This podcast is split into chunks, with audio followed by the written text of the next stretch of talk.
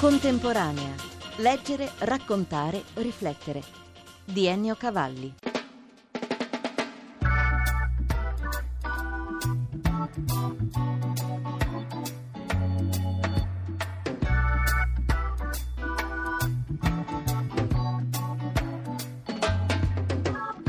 Il confine dei ghiacci estivi lapponi non è lontano, il freddo della doga è profondo e leggere scorrono le barche. Alla mano è dato il mughetto, conservato come amuleto, e l'anima è in armonia, aperta all'amore. Sono versi di Bella Akhmadulina, la poetessa russa protagonista con Andrei Vosnesensky e Eugenio Evtushenko di una fiorente ribellione nella Mosca degli anni Sessanta. Bella Akhmadulina è scomparsa il 29 novembre scorso, all'età di 73 anni, quasi dimenticata dagli stessi russi. L'avevamo incontrata a Milano alla fine degli anni 90, in occasione dell'uscita del suo libro Poesia, tradotto per Spirali. Da quel libro volle recitare Il primo giorno di Raffaello, una poesia dedicata all'Italia. День Рафаэль, пришелец день, не стой на розовом холме, Не дай, чтобы заря твоим чертам грубила. Giorno forestiero, non stare sul roseo colle, non lasciare che l'alba svilisca i tuoi tratti. Perché sei sceso ai dirupi e a me? Ti riconosco, sei nato a Urbino. Giorno di Dio, torna alla tua Italia. Qui è ancora inverno. Qui il popolo scherza. Gobbo e invidioso io ti guardo e la mia segreta ira bacia il lembo delle tue vesti. Ah, sono pochi i segni sulle guance e i mali al petto. Il pennello è ancora asciutto, i colori non obbediscono. Giorno della perfezione, vattene, allontanati dai peccati. Qui le pastorelle tengono sempre un coltello nel corsetto, ma il giorno, simile a Dio, guardava con dolcezza e un fratello disse all'altro, Onorevole fratello, salve. La festa patronale di tre paesi vicini per la prima volta da un secolo non è finita in rissa. Non riconosciuto se ne va il giorno di luce, giorno di Raffaello, ma una quercia morta fiorisce in mezzo alla pianura uniforme. È un benefico tramonto rosa, ci inonda. I pellegrini, tutta la notte, fanno il segno della croce sulle rovine. I странники всю ночь крестились на руины. Ai tempi di Khrushchev e di Brezhnev, una grande folla si riuniva negli stadi ad ascoltare i poeti sul palco che allora, negli anni Sessanta, erano delle vere star. Emozioni e versi urlati come nei reading d'Oltreatlantico di Ginsberg e Gregory Corso e gli altri della Beat Generation.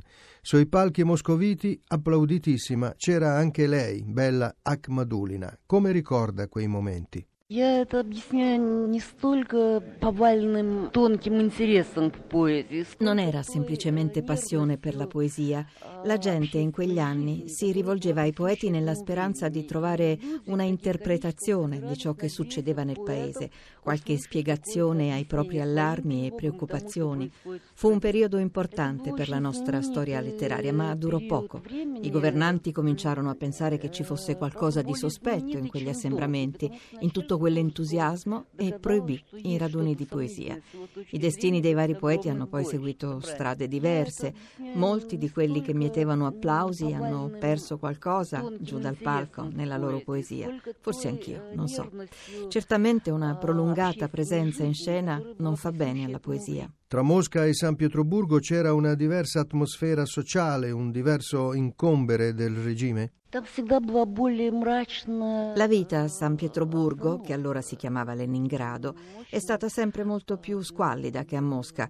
Grande oscurantismo, ogni libera espressione repressa con forza. Eppure questo stimolò il nascere di una poesia più sofferta, più profonda a Leningrado. Proprio così, senza offesa per i poeti di Mosca, al cui consorzio appartengo anch'io.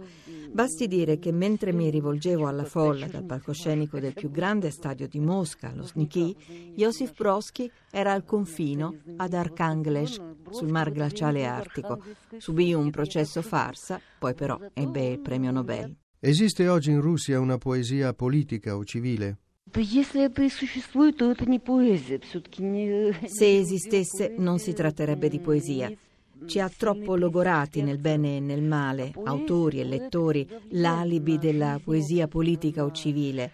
I veri poeti, in un modo o nell'altro, hanno sempre influito sulla vita del paese e sulla società.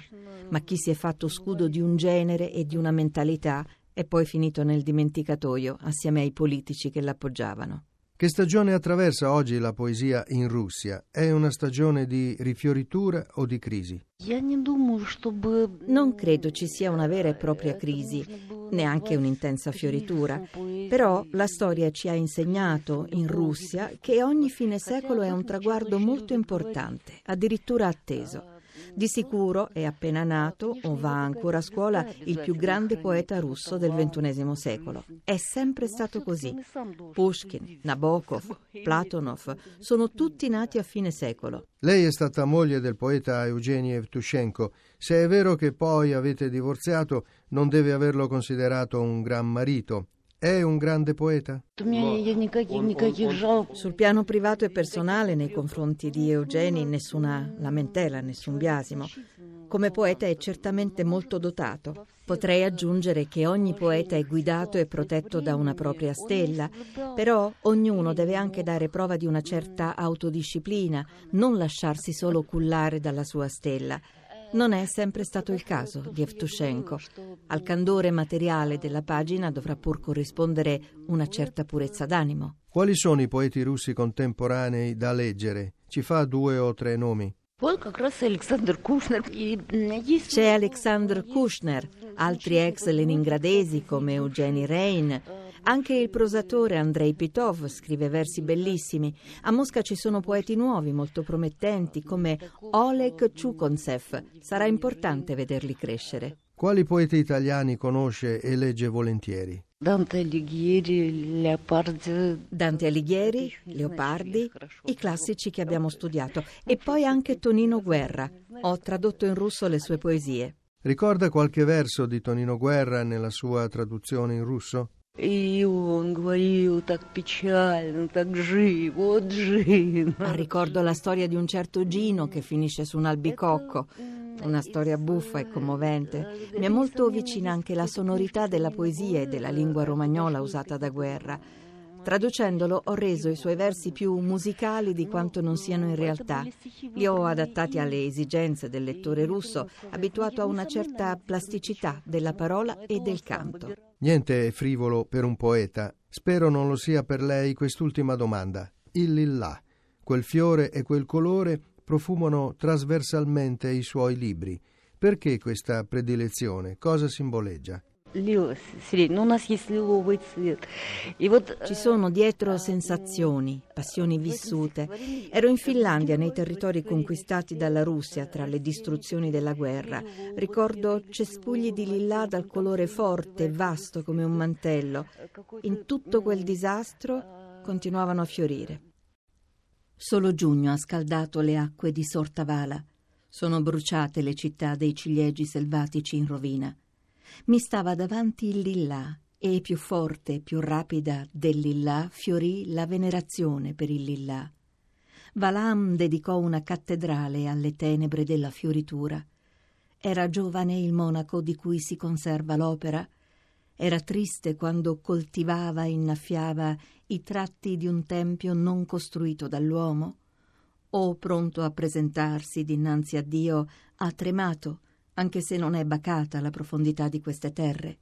La passione è rappresentata dalla somma crepuscolare della boscaglia.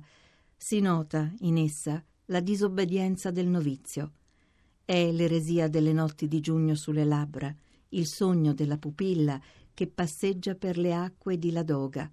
E si cela al mio sguardo il giardino beato. Mi hanno dato un ramo di lillà e mi sembra che sia quello. Sulle volte di Lillà un solo parrocchiano ha rifiutato qualunque spostamento, guarda con occhio non umano e sta seduto per ore e la sua veranda non conosce impronta d'uomo. Per tempo s'è munito di rocce alla finestra, ha un granaio, il ripostiglio di una vedova. Lì tiene una roccia, è capitato anche a me, di vederla nel notturno occhio di serpente.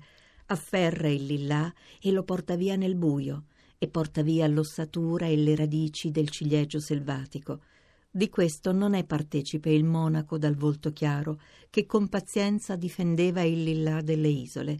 Il brigantaggio e la rovina galleggiano sulle onde, tanto più liberamente si smetteva di coltivare il lillà. In un nimbo lilla stava Balaam e la pianta guardava negli occhi il sacrilego. Sì, basta, porta via e guarda con tristezza, venerando il lillà, bramando il lillà. La sua barba sembra più vecchia, più blu, nel magazzino di libri neri di stregoneria. Il filtro d'amore sul fuoco di palude bolle, volano i topi alati, s'è annebbiata la roccia alla finestra appannata, a tal punto fuma il decotto velenoso del pensiero. Un giovane naturalista, studioso dorme, fu mandato per una verifica alla casa sotto la roccia. Era presto, non aveva ancora finito di bere il tè. Se ne andò, senza fare in tempo a salutare la famiglia. Non tornò subito e aveva uno sguardo estraneo, parlava malvolentieri, si comportava con autorità. Là ci sono di quelle cose. C'è un certo lillà. Si lasciò scappare e non disse nient'altro.